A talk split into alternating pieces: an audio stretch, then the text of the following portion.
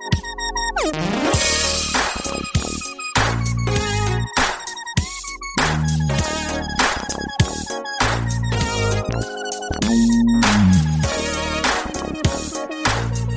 everybody. It's Montel Williams here, and thanks for tuning into this edition of Let's Be Blunt with Montel, where we're coming to you from the Gaylord Palms Hotel and Convention Center in Orlando, Florida, where uh, has been going on for the last few days. The Florida Medical Cannabis Conference has been going on for the last few days, and we've been very fortunate to be able to grab some guests who've been attending and been keynote speakers at the convention. And today we're really, really, really happy to have a guest with us who embodies, you know, I think a patient story. And, and, you know, what I've tried to do here with Let's Be Blunt is to make sure I bring you information that is useful to you and your family to help you navigate this really daunting, you know, landscape of cannabis that's coming at you from every direction, especially the fact that we have now, now 34 states, all of which have a different program of some sort. And, you know, we have, you know, the recent farm bill passing allowing for the sale of CBD.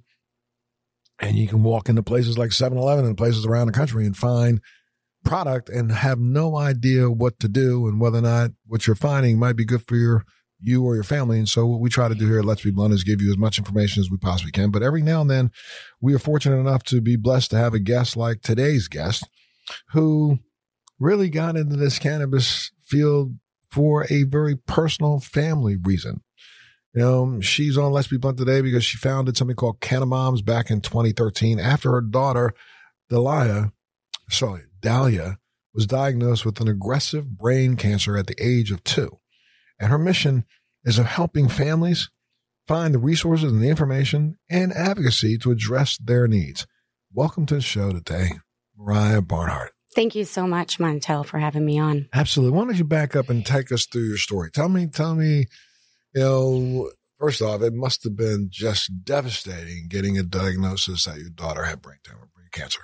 Yeah, I mean, I wasn't a first-time parent. I think that I've I've seen the best and the worst of having and raising children, and regardless of the symptoms your child's showing, I think that something like an aggressive form of brain cancer is the absolute last thing any parent would ever expect to hear. Um, my daughter was showing symptoms of um, the flu, honestly, when I took her into the emergency room. At So- age two. At age two, correct. Mhm. Um, it was it was a whirlwind. I mean, it's been almost seven years since then. So thinking back to seven years ago, um, it was immediately obvious that my daughter was not likely to survive. So I was told at the very beginning that um, even the initial surgery to remove just part of the tumor, whatever they could remove or debulk, um, she wasn't likely to make it through that surgery. So my very first question was, what happens if I don't sign off on this? And they said, your treatment options are going to be surgeries, chemotherapy, and radiation. And if you decline any of those that we've decided is in the best interest of your daughter, you'll lose custody of her to the state. We'll keep her here at the hospital and you'll be removed. So Well, this is the first thing they're telling you when you bring your child in who is sick and you don't even know what's going on with her. Right. And I was super grateful. It was actually a female um, neurosurgeon, pediatric neurosurgeon, one of very few um, people throughout the world that are qualified to do the kind of surgery she was going to do on my daughter. and her being so straightforward with me so early on, I feel like opened my eyes quickly. I knew that I wasn't going to have a lot of rights and options in her care. Um, so my advocacy started there. It started with knowing and understanding that um, we go around with this illusion of freedom in the United States. I come from a big military family, and immediately something goes wrong, and you realize you really don't have any rights in the care of your own children here. Um, I can't say I was opposed to a lot of the initial treatment options because this is just what's given to you. You know nothing about this. I didn't go to school for this. I'm not a doctor. Sure. Um, so I'm trusting these people to hold my hand through all of these decisions and I'm having to sign off on all of these, you know, very deadly treatment options. She did make it through that first surgery and um, came and out. when, no, no, when uh, let's let's back up to talk a little bit about that because again, there are probably other families who are going through this at the exact same time. Did you you saw, of course, her MRIs and her CAT scans, and did it appear that she had a very large tumor? Or? I was well convinced. I had spoken to I was very grateful to have a lot of connections at the universities and with researchers and neuroscientists.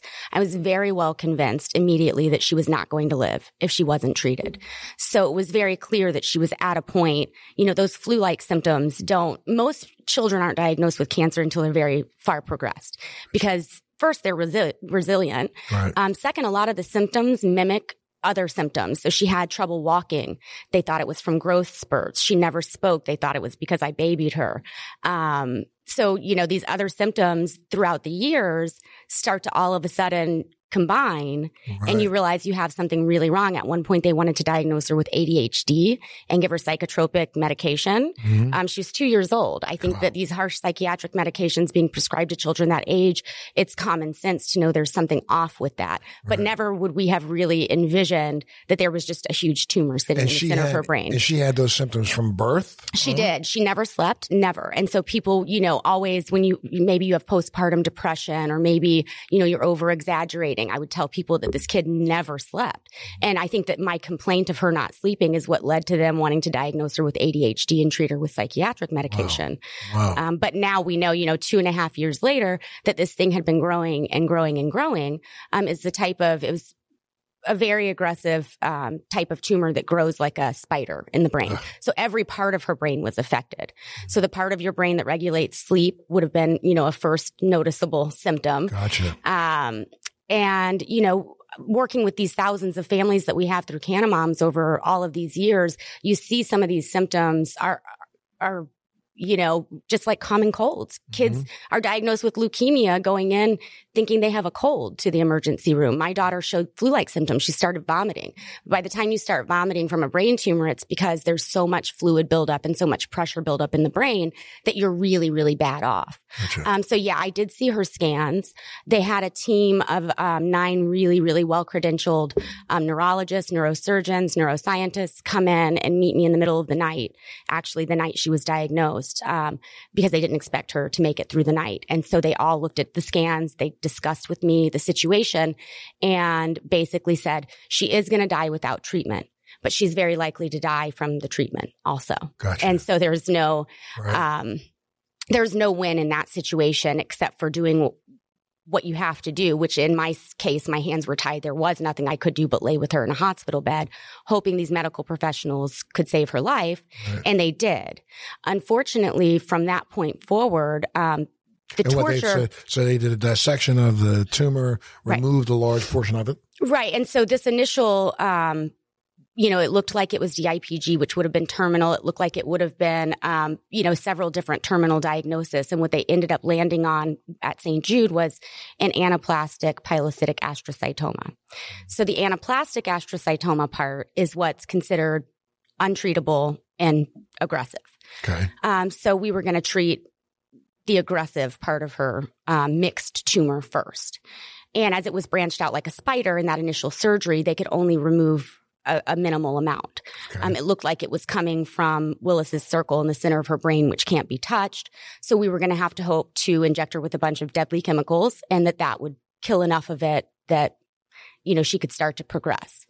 And, um, you know, I think we all as Americans have a decent understanding of what chemotherapy is, what its Mhm. purpose is. Mhm. Um, a lot of people don't know that most of our chemotherapies or many of them come from plants that are toxic. Right. Um, so, you know, science and medicine does come from nature. We just do a lot to um, isolate and synthesize some of these components that we're that we're researching in nature. And chemotherapy doesn't differentiate between healthy and unhealthy cells, which is why everyone's looking into um, genetic, you know, research. My daughter right now is on a genetic inhibitor.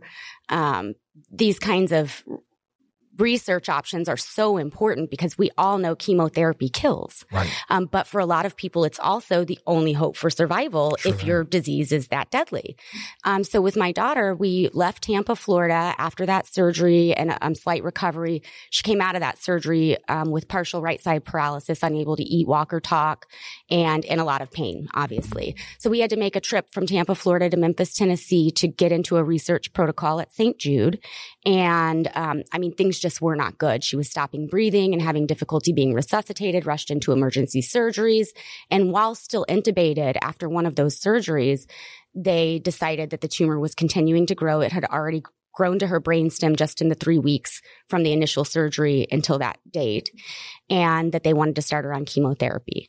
So at two and a half years old, she woke up having no idea where we were, why we were there. Um, you know, you you hear stories of horrific child abuse, children being, you know, locked in in rooms and tortured and abused, and it's no different to these children. Sure. They have no idea why you're Right. doing this to them. What did they do wrong? Right. What can they do different or better?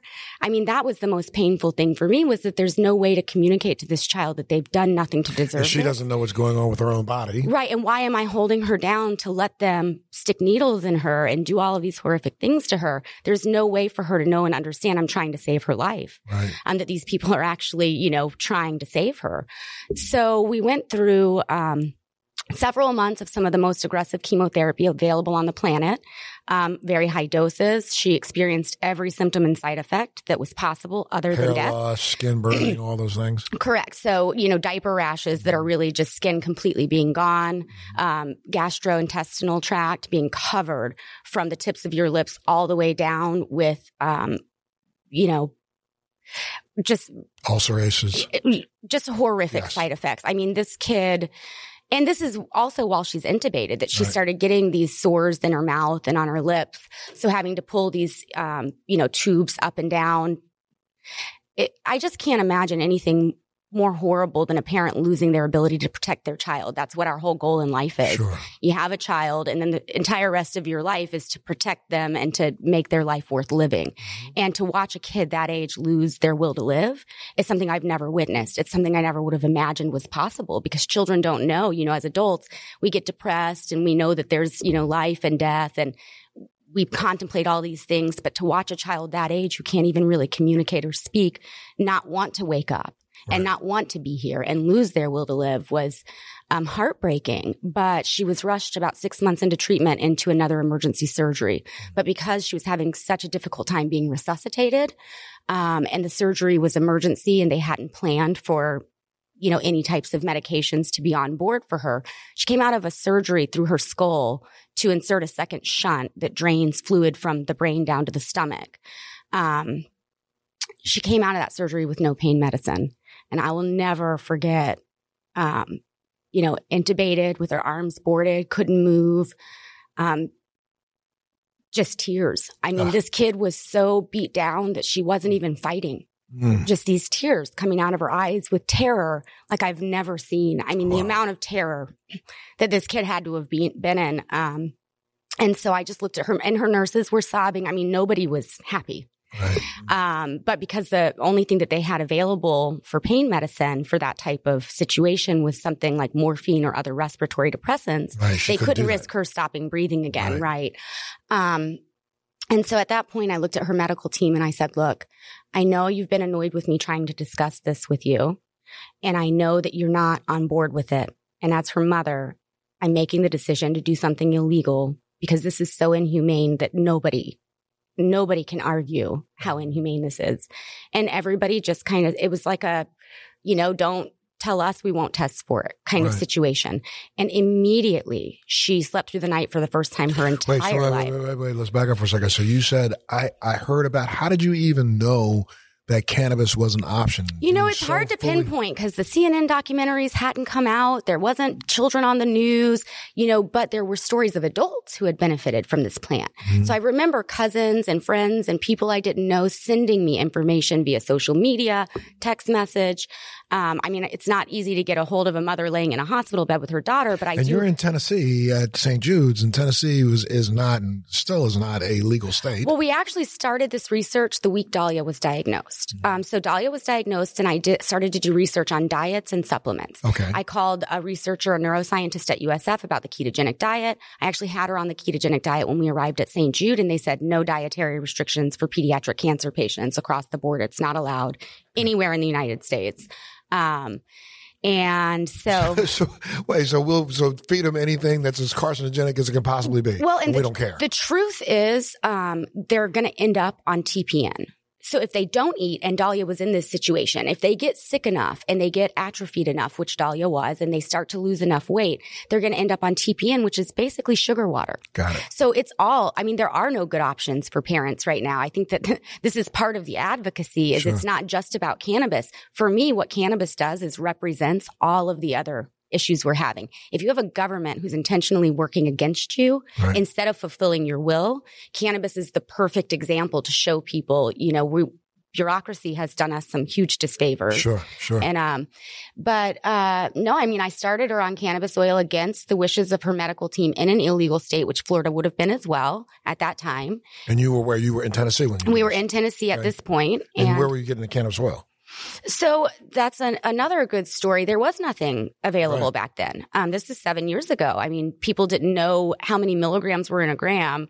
Um, they didn't know what, um, you know, Or test test results meant, what Right. types to give. Right. There was really so the first person I actually spoke to, I wasn't involved in cannabis like we see it now, where you know you have friends and events and parties. I I called Dr. Raphael Mechoulam over in Israel, and so um, having no idea that he was renowned in the cannabis community and Yes. world, um, just knowing that his research was what I was looking at, and he seemed to be the most um, valid source of information at that time. And so he did give me some, he's the only one. I, I reached out to several doctors who were considered renowned after that CNN documentary aired and media started picking up these stories. None of these doctors would touch dosing with a 10 yard stick. And still to this day, we know that we're not there scientifically to be able to give people exact dosing Sure. advice. Um, but Raphael Mechoulam was the first person to tell me, no, you're not crazy. Theoretically, this would work um, to a certain degree for these things and hopefully potentially help kill cancer cells. Um, you know, something we know that cannabis does is enhance cytotoxic uptake. So it's not often discussed, but if you're doing radiation or chemotherapy and taking cannabis in conjunction with that, it's actually helping it work. So it's a neuroprotectant. That's what the United Right. States government has it pat or had it patented for. So it's protecting healthy cells while also helping the chemotherapy get into cancerous cells. Yes. And so be- that was where I based my initial willing to do something illegal um, in an illegal state without her medical team's consent or even partial agreement. They weren't at, on board, you know, at all. Right. Um, was the amount of suffering that she was in. Mm-hmm. But my initial research was to try to kill this tumor. Right. And so I thought if cannabis doesn't help kill the cancer cells at all, if all it does is make her feel okay, right now that's all I'm looking for. You get so desperate. Sure. Um, and it did. She slept through the night the first time in her entire life. She woke up hungry and thirsty. She never had to get a feeding Was she tube. still intubated at that point in time? Um, no, this is directly after the surgery. Okay. They um, took everything out and off of her, and she was doing pretty well. I mean, once they relieve fluid and pressure from the brain, if that's the issue, there's it's a pretty fast recovery. Okay. What's not a fast recovery is the pain. I mean, they've just sawed through your skull and Sure. um, inserted devices and done all of this. So, um, you know, it was just the first time that she seemed like a kid again. I mean, from the day of diagnosis on, that was the first day that she seemed like a toddler. At this point, she was three now. She had just turned three and she was just happy to be alive. And that was enough for me. I was Got it. sold at that exact moment. I mean, if all it did was make her happy to be here and to be playing with her dolls and enjoying, you know, the minutes of the day that she did have, Right. that would have been enough for me. Um, but what we saw as we moved forward with it, I'm sorry, go ahead. No, I was going to say, when the type of oil that you gave her, what did you give her? Do you uh, clearly? I'm not trying to, to give you the uh, to to lay out a, a a a schedule so that somebody can come back and say, "You said you did this. I'm gonna go look at your plane ticket and arrest you." But I mean, where you you clearly went to a state where cannabis was available. No, I was really fortunate actually. I had done a lot, a lot of media. So from the time that I found out these kinds of injustices were going on forward, I started doing media the month my daughter was diagnosed from Skype in a hospital bed. Mhm. I started reaching out to other parents and trying to get them to tell these stories. I started reaching out to politicians and I just made it really public because I thought we can go two ways. I can do something illegal really quietly Right. and just be fearful and keep to myself, or I can just make a lot of noise. And it does a couple of things. One, I think that it makes me a target, Right. but in the exact same breath, it makes it a little harder to get people, you know, if, if I ever sat in front of a jury, what would they convict me of? You know? Right. And so Trying it became those, right. And so there was a lot of decisions to be made early on that I don't know were made with the most logic because you're not exactly a logical human being at this point when you're watching this kind of suffering and you're trying to save your child's life. Sure. Um, but I'm I'm fortunate that things worked out the way they did. A lot of people ended up, up sending us products. So Okay. handmade, homemade products from out of state, not tested. And they were sending you product that they were claiming was high in CBD, high in THC, high or full spectrum. What were they doing? Right. And so um, some of them were very high CBD Okay. and even imported products that Okay. were tested. Mhm. Um, and then a lot were THC products that were not tested. And I will say that, um, you know, I would never try my daughter's chemotherapy. So early on, when people asked if I would, you know, try her medicine, the answer was no. Um, because if it's tested and we know what's in it and it's from a reputable company, you know, it is what it is. But back then, there was nothing tested. If something was being made in the United States generally, and especially if somebody was willing to send it to you out of the goodness of their heart, Right. these are the kind of people making it in their kitchen. Sure, And sure. um, so I did have some of the worst experiences of my life that during that time period, trying a couple of those products was, was very scary for me. Sure. Um, and so we ended up settling on a very high CBD product at that point. And CBD is actually what I had read about um, enhancing cytotoxic uptake. Correct. Okay. And so a lot of people attribute THC to pain relief. but as you know, with nerve pain, sometimes THC can exacerbate that. You're more aware of it. Um, CBD is um, theoretically going to be able to help with nerve damage repair and brain damage repair. So I already knew that I wanted CBD in her regimen. I just didn't really know and understand how these products worked and that they made products very, very high in CBD. Um, and back then, seven years ago, hemp was illegal. And yeah, hemp was illegal, and they weren't making the best quality high CBD products because they were trying their best to figure out how to extract the CBD, and the, the extraction techniques were a little bit crazy back then. Well, and they um, there were a lot of contaminants in Yes. soil, and these are imported products. So we actually got a hold of the first USDA certified organic plant material the next year and made Dahlia's Botanicals. Mhm. So we made an oil line from organic material in the United States because we saw that problem. So it. everything that I've done for the last seven years has been like see a problem, say something, and do something. sure. Um, so that was a problem then, and you'll see now it's not. There are some really, my whole TED talk was about don't buy CBD at gas stations.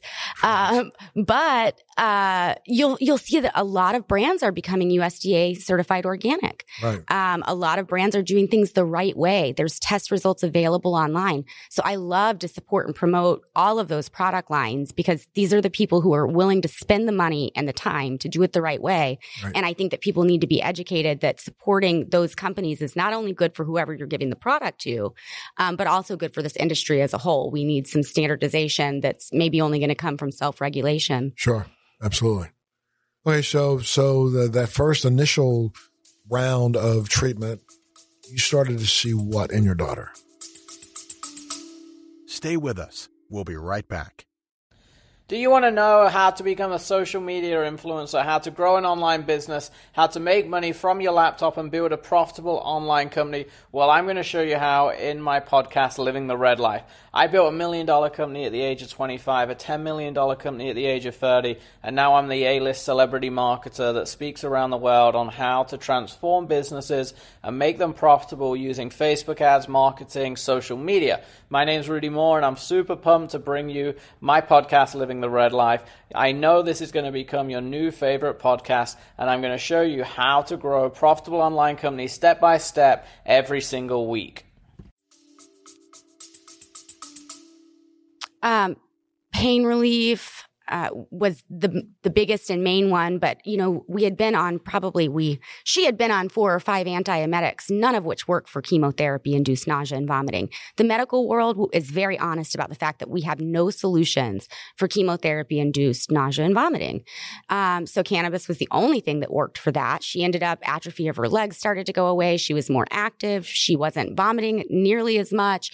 She wasn't as sickly. Never ended up having to get a feeding tube, which getting something like a feeding tube and these extra surgeries at this critical point when you're immunosuppressed, that can be deadly in, in and of itself. Most of the children we've seen pass away are passing away from organ damage and heart failure and um, you know, starvation pretty much, these mm-hmm. types of things. Your body's just not well enough to even help itself heal.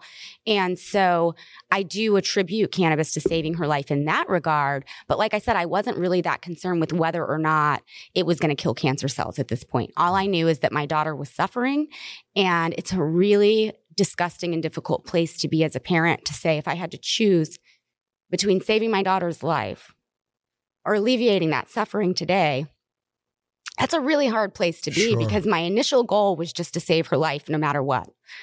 And a few months in, you start seeing the amount of suffering, the torture, this child not understanding why you're doing this to them. And you think if this is her last few months, that's how she's going to remember this lifetime. Right. Um, and so that's a really difficult place to be. But after starting cannabis, I felt suddenly for the first time since she was diagnosed, empowered as a parent. And I feel like even if it didn't help her, that was something I needed. And that mm-hmm. I went forward with other parents trying to explain to them how disempowered you are when you find out you have no rights in the care of your own child. And when you find out, you know, the side effects of these medications and that a lot of these diseases do not have cures and a lot of these medications have very deadly side effects.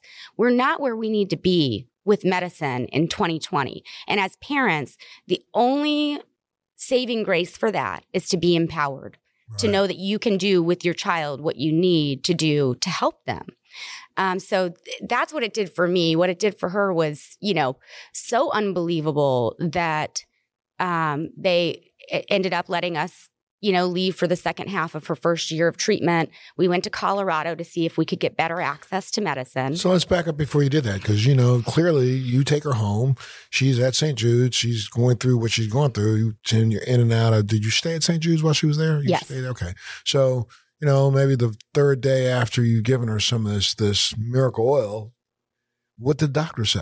Well, this is kind of a simultaneous story that we broke off that December. So a month later, we broke off and went to Colorado, which was a risky, you know, venture for me because being away from the hospital that saved her life so many times and was there to resuscitate her immediately when needed. And um, it, it was hard, but watching what cannabis did was miraculous. And so this was, you know, where I was now in her journey.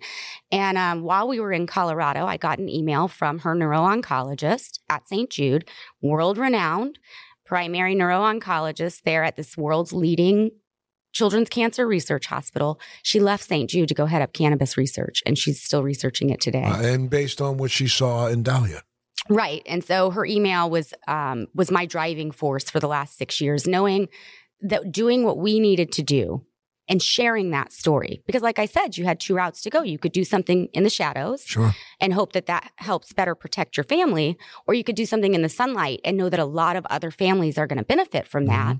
Um, so, choosing the route we did and doing what needed to be done, um, she went off and helped thousands of children.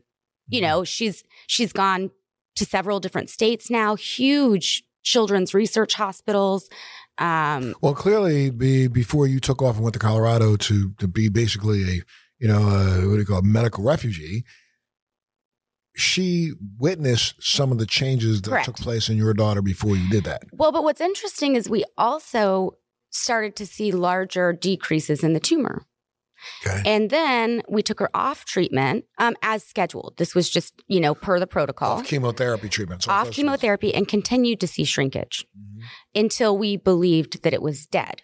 This is this is a mixed tumor, so I'm speaking on behalf of the more aggressive, um, what was considered anaplastic astrocytoma.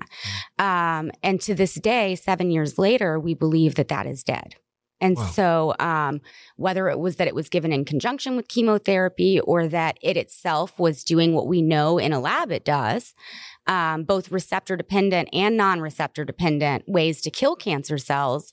And it breaks the blood brain barrier, which a lot of drugs do not, which Right. is part of why it's so useful for brain tumors. cancer. Um, right. and so I don't know. I've never, I haven't sat down with her since then in person and had these discussions. I don't know. We stay in touch and I love her. I will always, you know, love and appreciate her. One, for helping save my daughter's life, and two, for being so willing to say, I learned something new and now I'm going to go use it. Yes, I mean clearly your story moved her enough to leave her primary place of work and transition into being an advocate herself for cannabis. Correct. And anytime I felt like the weight of the world was on my shoulders, I'm trying to I'm fighting to save my daughter's life. I should not be fighting bad laws and politicians and the drama of the cannabis community. And I need to just focus on saving my daughter's life.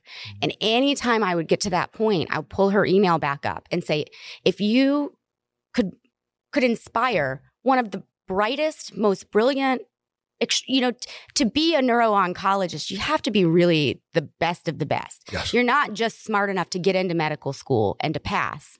Um, but you've gone far beyond that. And if I could inspire her just by being, you know, a mom helping her daughter. And because the story, I didn't hide that I was using cannabis oil for her. I wanted them to chart it. Even though I knew it was illegal and that they weren't proponents of it, I felt that this information, my my daughter's medical team is is my team. Right. I'm supposed to be leading that team, but you're so disempowered at the initial time of diagnosis and feeling like you're confused and leaning on them and relying on them that to get that feeling back like this is my team this is my team that's going to save my daughter's life. And I do what I feel is right in a way that's amicable and palatable. Now, I wish we could do a whole course on how not to lose your child to CPS. Sure. Um, because I do feel like there are a, there's a lot more to be said there. I don't want parents just going out and doing whatever they want and feeling like, well, why did one person not lose their kid and, and another did? It's never fair. But there are ways to do this that I feel are more, um, you're, you're more likely to keep peace with everyone and be friends with your children's medical team and um, not lose your child. Right, right. And so after the first six months of being a medical refugee in Colorado, what happened? Well, we only stayed there for a very short period of time. I I got really um, disheartened when I got out there. It wasn't the utopia that people pronounced it to be. It would have been thousands of dollars a month just for tested oil. Um, way too expensive, way too few options available. And it just wasn't what we thought it was going to be. You might as well be in an illegal state because right. what we were doing in Colorado was not legal either. Right. Um, we couldn't have afforded to even go the legal route. Um, not just financially, but you know, with all all of the other resources that would have taken. So we decided, you know, we had already met some families who were willing to kind of do what we were doing and speak out and be honest about it. Um, you know, for some people, we would say, well, just say that you're asking for it. You're not comfortable saying you're using it. Just say that you're asking for it and tell your child's story. So we started to kind of get these stories together and tell them in ways that the parents were comfortable with and connect them with local media and that was where Cannamoms was born. Was I saw that, um, which is kind of ironic. I know you had Tracy with CannaKids on here. She was out on the West Coast starting CannaKids at the same time I was on the East Coast starting Cannamoms, mm-hmm. and we went very different routes with it, but with the same intentions, obviously, sure. to help these children. Um, but with Cannamoms, it was first and foremost about getting these other parents out of the shadows to tell their stories, because we quickly saw, and I would have politicians take me behind closed room meetings, you know, Republicans talking about who they liked and didn't like, in the advocacy world. And um, I mean, there was a very clear message early on that these children's stories were changing hearts and minds. Right. It scared politicians. Some politicians are decent human beings and it changed their hearts and minds. Right. And other politicians, it scared them because they knew if this got in front of the voters, the voters would vote on our behalf. Yes. And that was where you got to see these politicians are intentionally circumventing the will of the people. It was it was an amazing experience for me to see um, that the vested interests that had a hold of these politicians came before human life, came before compassion, and came before the will of the voters, which is their only job, um, is to fulfill that will. So um, from there, it was that not everyone was going to have the kind of help I had. I just lucked out. I just had an immense amount of outreach and outpouring from communities and, you know, compassionate people from around the world and the United States and sending products. Not every family was going to have that. Right. And so then it became how do we provide tangible assistance to these families? Well, you can't do illegal stuff with a legal organization. Right. Um, so you kind of end up having to separate, you know, personal life from professional life. And Cannamoms ended up becoming the first federally approved 501c3 in the United States, um, doing this kind of advocacy and um, helping these families with tangible assistance to help their children use cannabis, which is still federally illegal. Right. You give them a direction, which states to go to, where they can go and find product. And yeah. And, you know, it's mostly been throughout the years, I think the families we've helped the most, it's been a very one on one experience. Um, I do try to just um, provide information that's useful to everyone. And that way, someone can just take from that and use that as their foundation to build their knowledge upon. Sure. Um, but right, I mean, if they need help moving to a legal state, if they're gonna in the state of Florida, you know, helping connect them with tested medicine. Um, I don't have any judgment on if somebody's going a legal or illegal route. That's absolutely not my place. Um, Right. But what I will do is whatever that parent decides is best for that child, Mm-hmm. I'll help them to the best of my ability. And so, I right, right this minute, you are. This is now. Your daughter is nine. You said. Correct. So seven years later, a child who got a prognosis that was, you know, you're probably not going to make it for the next couple of years, still here, still on a course of treatment with cannabis. Yeah, so she's actually on and off cannabis over the years. We don't have a lot of research that shows would you just keep someone on cannabis for the rest of their lives? Um, she was off all treatment for a full year, um, just using cannabis, which uh, when I when I mix hemp and cannabis together, you know, I still just call it cannabis because Sure. hemp is low THC cannabis. Sure, but sure. so she's been on a multitude of products of different dosing regimens, of different um, THC to CBD and vice versa ratios um, over the years. But that year that she was off treatment, like I said, we continued to see tumor shrinkage until we thought it was dead. Um, at that point, I, um, I think it was a year later, a total of a year later, that she was re-diagnosed with new growth of something that looked like a slow growing, um, almost like an optic pathway glioma along the side of her eye. And so with that, she was started again on both cannabis, you know, higher THC cannabis products and chemotherapy. Mm-hmm. And that failed. So after nine months of that, it was not working. And I've been able, it's cool to kind of bounce ideas off of people like Tracy and other people with these diagnoses. We have thousands of families that get together in online forums and be able to see what worked and didn't work for different diseases and diagnosis. We have no idea what to do with slow growing tumors. So fast growing tumors, chemotherapy attacks and kills. Right. Slow growing tumors, chemotherapy is generally not very helpful with, and cannabis. Um, I have yet to see a story of somebody cured with cannabis from Right. some from a diagnosis like that. Um, so with that information and bouncing all of that off for half a decade, my daughter now is on and off. She's been off of everything for a few months, and she's on a genetic inhibitor. Um, we're seeing stability and not necessarily curative. Okay. Um, and so I do intend to have a discussion. We're going back to St. Jude in three days, and we're going to have that discussion where, um, you know, the doctors aren't educated on cannabis. So I have to make the decision of what to start her on. Um, if she's on a research trial, are they going to take her off the trial if I add cannabis into her regimen, Right. um, which happens all too often? Correct. Um, I've seen older children actually smoking cannabis and be taken off of research protocols because they tested positive for THC. So um, it's just it's a hard decision to make. She's um, you know doing so well, but she still has issues that cannabis could help. She um, came and and spoke at the conference and then couldn't go to downtown Disney because she's cramping and she has nerve damage that's pretty much permanent unless we find a solution, right? So she can't walk for long distances. She has behavioral issues. And we know that this has been amazing for children on the autism spectrum, which she also has tendencies of. She has oppositional defiant disorder and ADHD. These are all things that cannabis can help with. So I'm in a constant um, back and forth between trying to save her life and save her quality of life. Right. Right. So what do you what do you think, or what's what's your hope for your organization now? Uh, well, Cannamoms was my my first uh, cannabis oriented um, venture, and it was obviously the nonprofit route, and was just doing what I did as a mom, but on a, a larger scale. And I think that we're kind of focusing on the state of Florida as the laws here emerged and trying to create a blueprint for other states, specifically in the South, to do what we did because it wasn't an easy task. And if we can replicate successes without duplicating failures, um, then we'll see more and more states go legal. And obviously, we'd like to see the federal push.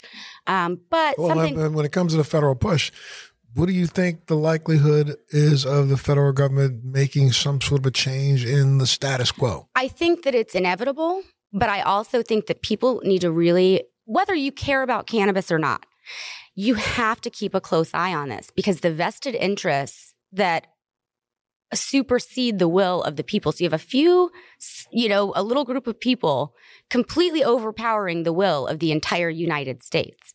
And when you start to see these laws change, you're going to start to see where those vested interests benefit and profit.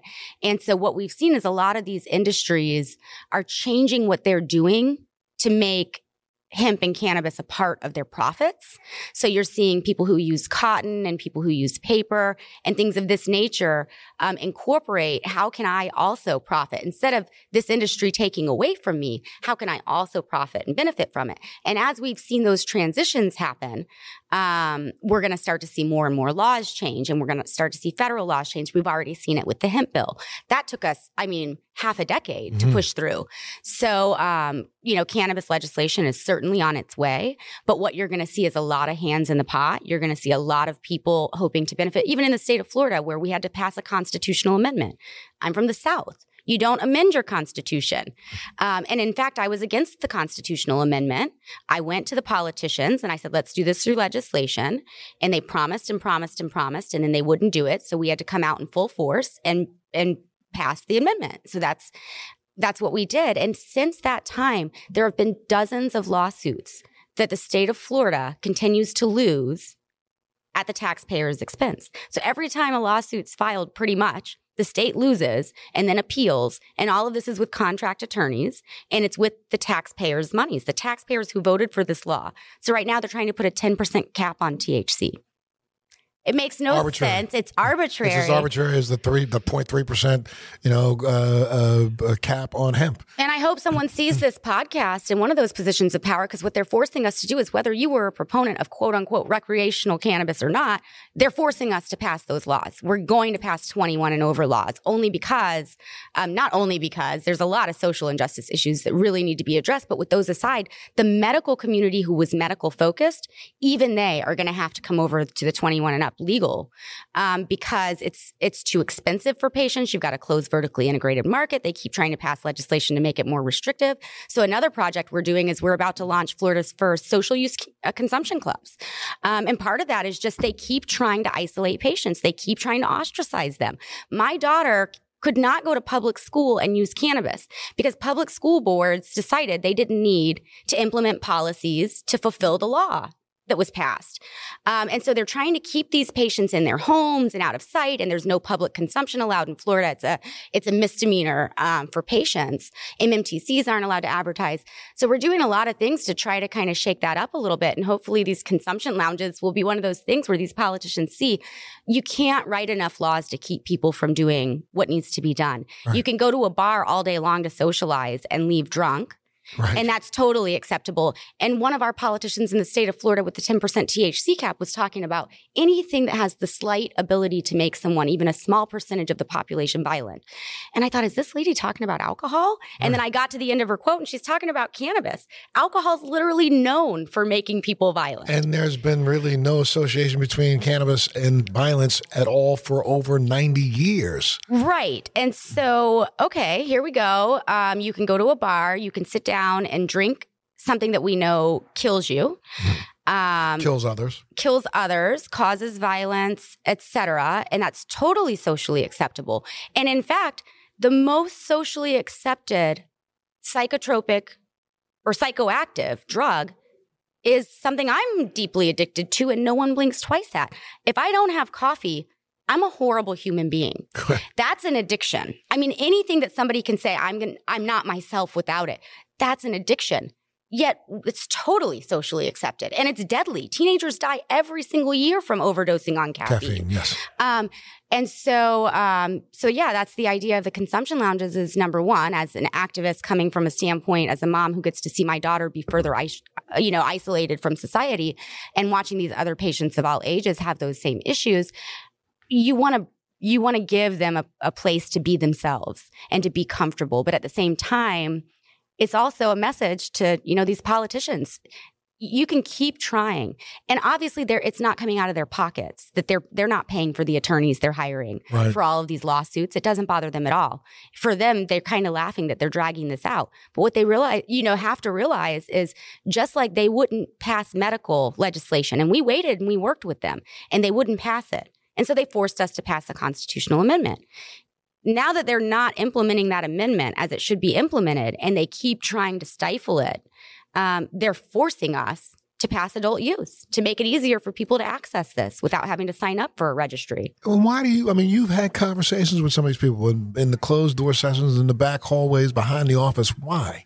Why? What's what's their reasoning behind giving you, you know, the reason that they give you as to why they're so adamantly against? Well, there's you have all different kinds of people. And in politics, we like to believe that there's a conspiracy going on. Um, but the truth is, there's a lot of conspiracies going on.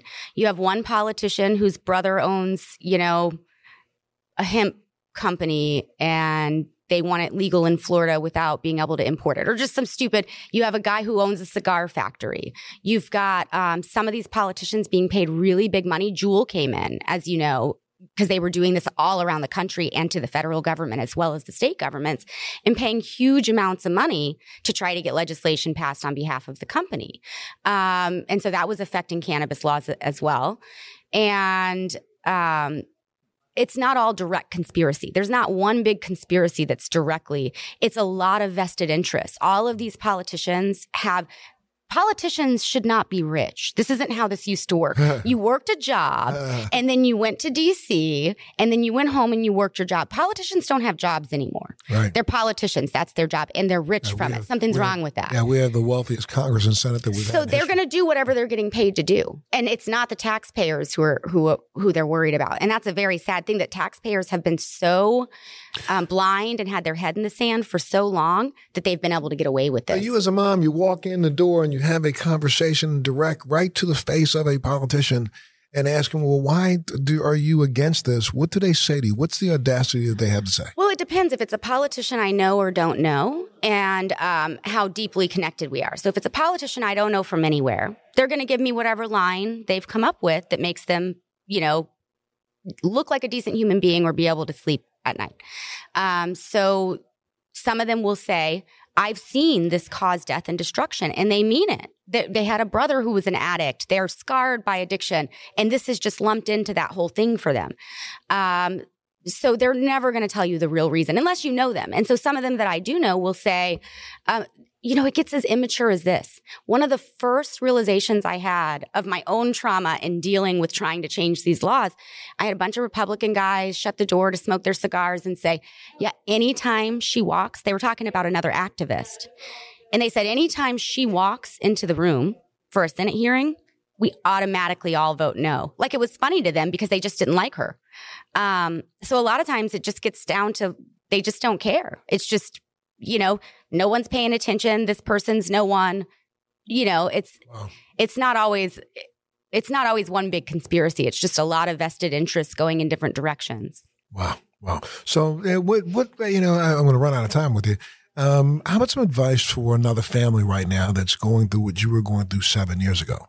Oh, that's that's a whole episode of its I know we own. could do a whole nother show, right? I actually started a company based on the trauma that I experienced um, in taking care of my daughter because I, I feel so strongly that self care is what's missing.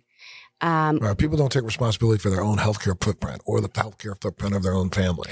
well, that's the thing is we're responsible But for the health don't- of our children. Correct. But we're pouring from an empty cup. And Yep. even though it makes sense to say this, and we give that advice to other people all the time, we aren't being accountable. A lot of us aren't, myself included. I, when I ended up going and getting a full health workup, having six surgeries in a year just to get caught up on my own body, I had stuff wrong with me everywhere. I had major, I had been living off of coffee. I mean, laying in a hospital bed for six years, pretty much. Um, and so I think that it was very eye opening to me to start seeing some of these other parents have some of the same issues, getting back surgeries and getting, um, you know, being super sickly and autoimmune diseases started popping up. And um, we know that stress causes disease. Right. And we know that we're not taking care of ourselves as Americans, um, particularly as moms. I think that we um, are taking care of our children and then our spouses and then our elderly parents. And, you know, it's the idea that we can't love without being entirely selfless. Right. And that's that's just unfair. Not only is it unfair, it's unrealistic, it's not sustainable. So if you want to live your full life and be useful to other people, take care of yourself. And I can say it all day long. I know I never took that advice, and it takes you getting to a point where you're able to receive that information. Um, but that's the advice I would give time and time again is take care of yourself because you are going to be the leader of that team that saves your child's life. You are going to save your child's life. Like theoretically, if you're being empowered to do what you need to do to help your child, you're that child's superhero. So take care of yourself. Sure. Now, how, uh, if somebody wanted to get a hold of you or, or to get more information about what you're doing, where would where would they go? What website? I have. It's kind of embarrassing. Somebody just convinced me to do this, but I have so many projects going on all over the country and especially here in Florida. I just created a MoriahBarnhart.com site, Okay. and that way you can just click on contact me and it comes directly to me. Okay, so reach out to MoriahBarnhart.com You got it. and they can get a hold of you. I can't say thank you enough, Moriah, for being here today and sharing your story, honestly. Without a platform to share it on, it would it would be lost. So thank you. Right. No, no, thank you. And and hopefully, you know, maybe we'll reach out again. I, I probably didn't cover even 50% of what we needed to talk I'm a about. talker. No, no, come on. We can talk and talk and talk. So I'd love to have you back at another time. Awesome. Is that okay? I would absolutely love to do that. And I'm sure that my listeners would want the same thing. So, like, if you've been tuning in today to Let's Be Blunt with Montel, make sure you click on and subscribe to that little button right there in the right hand corner. Right, right there. You subscribe. And if you subscribe, you know, um, and you are willing to leave a review, leave a review, and that will qualify you for an unbelievable giveaway that we have going on right now, a little competition contest where you could probably qualify to receive a magic butter machine yourself to be able to make some products for you and your family at home. That was the, the machine I first used to ever make my daughter medicine, just so that Well, so there you go. That's a two hundred dollar value that we're giving away. All you got to do is click and subscribe and leave a review, and that'll qualify you. And then we'll take a look at it, and then somebody's going to get one in the next couple of weeks. So thank you so much. And again, our guest today has been Moriah Barnhart. Um, an amazing story. Are you about to write a book? Um, I have so many on the way. Do you on the way? One day. one day. Well, hopefully, you know, a good publisher will reach out to you and and and get this solidified because I think people really uh, would would would just glom at the opportunity to read the whole story and understand what you've been through because there's so many other families out there that are going through similar situations that could use the hope. Yes. Absolutely. Thank you so Oh, much. Thank you so much for being here. Tune in to the next. Let's be blunt with Montel.